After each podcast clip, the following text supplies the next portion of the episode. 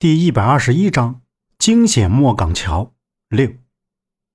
黑夜里，莫岗桥后街的场院中，一阵阵撕裂的打斗声。虎哥摸着被陈方安划了一刀子的手背，怒视着他，大喝道：“抓住他，别让他给我跑了！”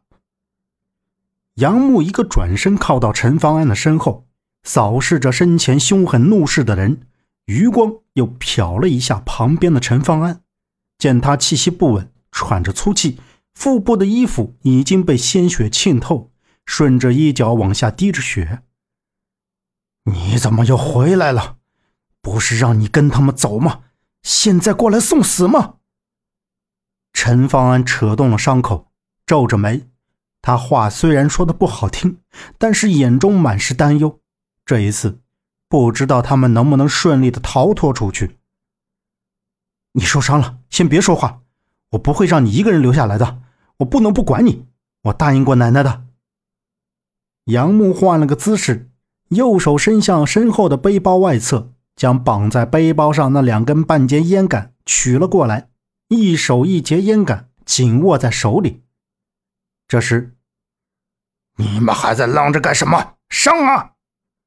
胡歌又是一声令下，围在他们两个人周围的十几个人。个个表情严肃，握着武器准备向前冲的阵势。只听一声：“慢着！”从大院门口走过来几个人，最前面的是两个身材魁梧高大的壮汉，身着黑色西装。这两个壮汉走到近处，向两边各移了一步，就见从他们身后上前来一个人。杨木目光投了过去，仔细看了看，这个人他见过。想来陈方安也见过他，就是那罗公子。虎哥见罗公子来了，赶紧上前去奉承道：“ 罗公子，这么晚了还过来啊？有什么事儿，找人吩咐一下小弟就好了。”罗公子面容严肃，手里拿着一块手帕，眼神扫着人圈里杨木和陈方安，手帕掩住了鼻子。这人都被你看跑了。我说虎子，你还想不想干了呀？这粗犷的声音从罗公子那群人身后响起。虎哥听到这声音，神色复杂又紧张，赶紧迎了上去。老大，老大，你听我说啊！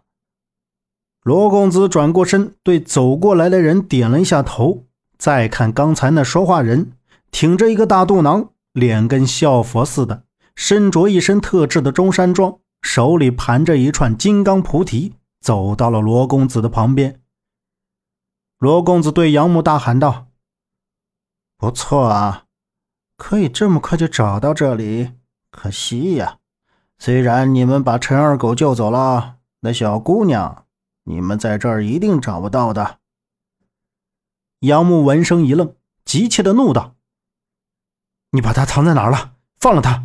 我知道你想要什么。”杨木，陈方安眼神一变，喝道：“罗公子，放下手里的帕子，露出笑容，缓缓道：‘呵呵，就是喜欢和痛快的人说话，那就把东西交出来吧。东西可以给你，但是我要见到人，放了他就会给你，前提是把人给我带到这里。’”杨木喝道。罗公子笑了笑，嘴角上扬，说道。都说了，他不在这里。如果我告诉你，那小姑娘已经被我给……你说什么？你把她怎么了？杨木怒视着公子，心里万分激动，不知道洛伊究竟受到了什么样的折磨，冲着罗公子大喝道：“可惜人不是我抓走的，我能对他怎么样？只要你把我想要的东西给我，也许我会帮你找到他。”罗公子邪魅的笑容让杨木更加激怒。杨木握着烟杆，已经没有耐心和罗公子讲话，就冲向罗公子。他究竟在什么地方？陈方安见杨木还未到罗公子身前，就被人挡在了半路，打了起来，自己也对旁边的人挥起了匕首和拳头。片刻，杨木和陈方安两个人就遍体鳞伤。杨木吐了一口血水，指着罗公子。你想要这，就别做梦了。找不到洛伊，就算我毁了也不会给你的。说着，杨木就把背包里的地图拿了出来，掏出打火机就点燃了手里的地图，瞬间火星燃烧了起来。大家都被杨木的这一举动震惊，陈方安更加不可置信地看着那已经烧成灰、落到地上的纸灰。你以为我想要的是你手里的这破图吗？看来是我没找对人。祝你们好运。罗公子的脸色却没有什么变化，侧身对站在旁边的大肚囊说道：“这里就交给你了，收拾的干净些。”明白。大肚腩点点头道，然后罗公子就带着他的人离开了。兄弟们，走到马里干净点大肚囊冲着虎哥等人喝道，自己也带着人走了。这一群人二话不说就冲向杨木和陈方安，这二人是顶不住了。过去的十分钟，杨木已经精疲力尽，他抵住身前的人，对陈方安说道：“ 对不起，这下惹麻烦了，我太莽撞了，没想到会这样。哎，现在说什么都没用了，要死一起死，死不了，你再说这些没用的。”陈方安目视着他说道：“眼看着两个人就要被淹没在人群中，突然一声巨响，大院的大门口被撞开了，一辆车疾驰过来。众人一惊，目光看了过去，就见刘通开着他的桑塔纳冲了进来，大灯直指着虎哥那群人。杨木，快上车，快！”刘通打开车窗，大喝道。杨木见状，赶紧扶起陈方安，就快速的向桑塔纳奔去。虎哥喝道：“别让人给我跑了！”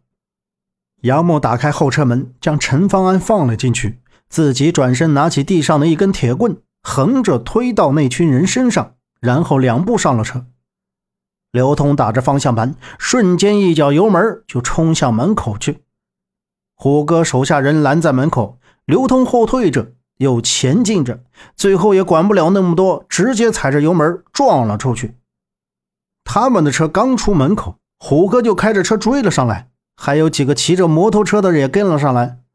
杨木回头望了望车后面，见虎哥的车离他们有一段距离，终于松了口气，回过身对前座的刘通问道：“刘大叔，周震他们呢？他们安全了吗？”“放心，我已经把他们送到我兄弟那儿了。”他暂时安全。刘通全神贯注的提档加速，左右扫视着倒车镜。陈方安面色越发的惨白，汗珠大颗的流着，扶着座椅的血手突然一松，身子就向后面倒了过去。杨木见状，赶紧掀起陈方安的衣服，腹部原来包着绷带，渗出一大片血迹。本集播讲完毕，感谢您的收听，欢迎您订阅。下次不迷路哦。